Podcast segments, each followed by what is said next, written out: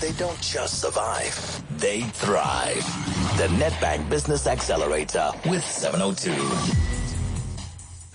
All right, then it is time for the Nedbank Business Accelerator because 702 and Nedbank want to give you the support that you need in order to take your business to the next level. We've asked you to go to business.702.co.za in order to tell us about your business, and we're about to profile one of those businesses now. So you're a business owner driven to succeed. You have worked hard for your money and you want it to grow. With whole view business banking from Nedbank, you can partner with a team of dedicated banking specialists who are able to give you a different perspective on on how your money should flow in order to help you achieve your desired goals. Tailored solutions from Nedbank can take your business to the next level. Search for whole view business banking and partner with Nedbank today. See money differently. Nedbank, an authorized FSP and registered credit provider. Of course, here with me in the studio, 702's business development specialist Pavlo Phitidis. Pavlo, good morning. Morning, Mulani. So, which business are we profiling today? We're going to be speaking to Scott Field, who is the CEO. It's a family business of Fieldspace Property Group. And what they do is they primarily offer accommodation through A, B grade commercial, industrial, and retail properties that they own and service.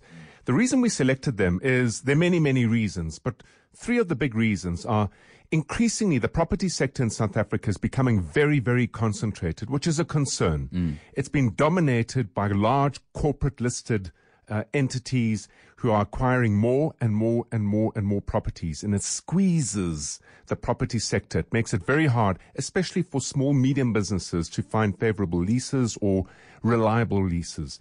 The second reason, a family business has a very different view on the future that a corporate entity would have. Big corporate entities suffer from a disease called quarterization or six monthly risation, mm. where they're chasing very short term targets and they've got to hit the metrics. A family business looks at its business and says, five years, 15 years, 30 years, 40 years, 50 years into the future. That's the path we're going against.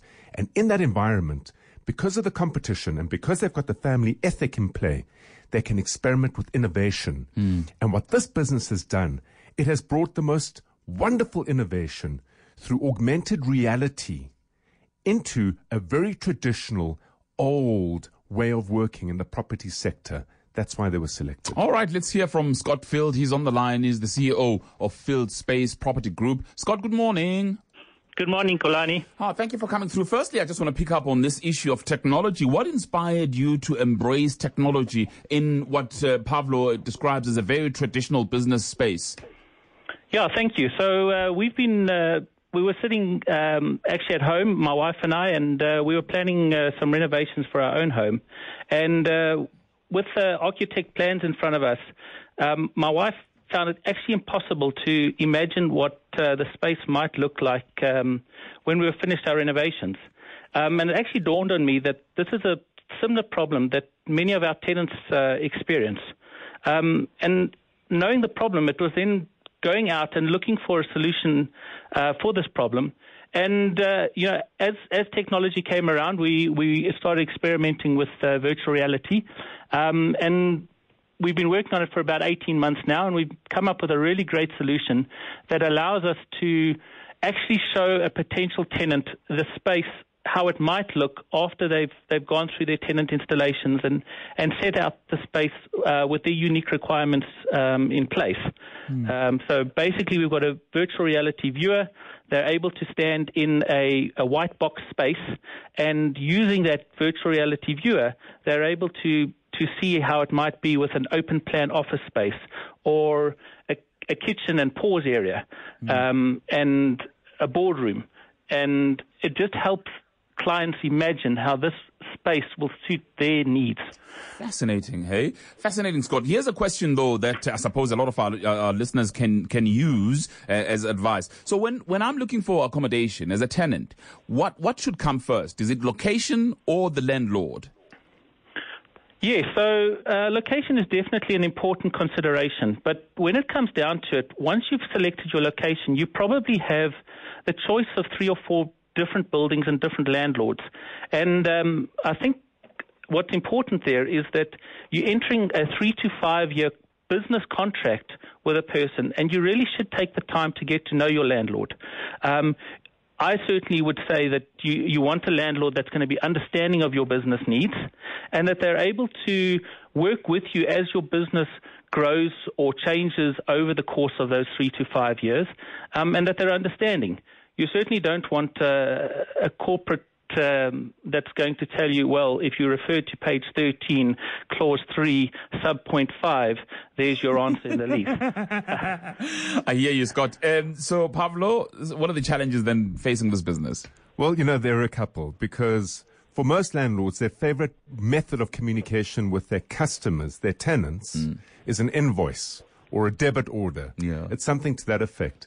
And if you listen to what Scott was saying, the ethos behind this particular business is around making a connection with their tenants, understanding their tenants, connecting to where the tenant's business is growing or not growing.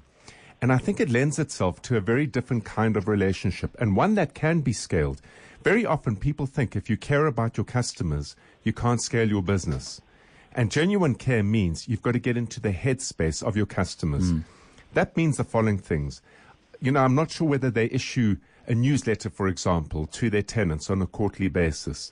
But that would be a very useful tool to use because in that newsletter, if you understand who your tenants are in the commercial space versus the industrial space, you might be able to demonstrate your empathy and understanding of the commercial sector, the industrial sector in South Africa. One of the ways to enhance that is to collaborate as well. So, for example, there are a lot of reports that are written around the economics of specific sectors what's happening in the near future around the economics of that industry and sector. Mm. And if Scott found a way to embrace that and embody that and communicate with his tenants through that, it would keep him closer to tenants. And in keeping closer to tenants, you see the opportunities because innovation, as you correctly heard over here, mm-hmm. is customer led. It's not something that appears in your mind. He and his wife were customers of an architect. They saw the opportunity. Sure. And in his tenant base lies the future seed of how to build and grow that portfolio. Fantastic. Scott, I hope you find all of that advice useful for you. Thank you very much, Pavlo. Uh, of course, the issue is whether or not you know of someone who could benefit from supporting this business uh, that we've just profiled. Find out more about it on uh, business.702.co.za and listen in when we showcase the next business owner on the afternoon drive with 3D. And who do you have? Well, we've got someone who's in an industry where she should not be. She's in the automotive component sector, one of the very, very few women in that sector. Don't miss it. Don't miss that profile. Uh, the Nedbank Business Accelerator with 702. See money differently. Visit uh, business.702.co.za for more.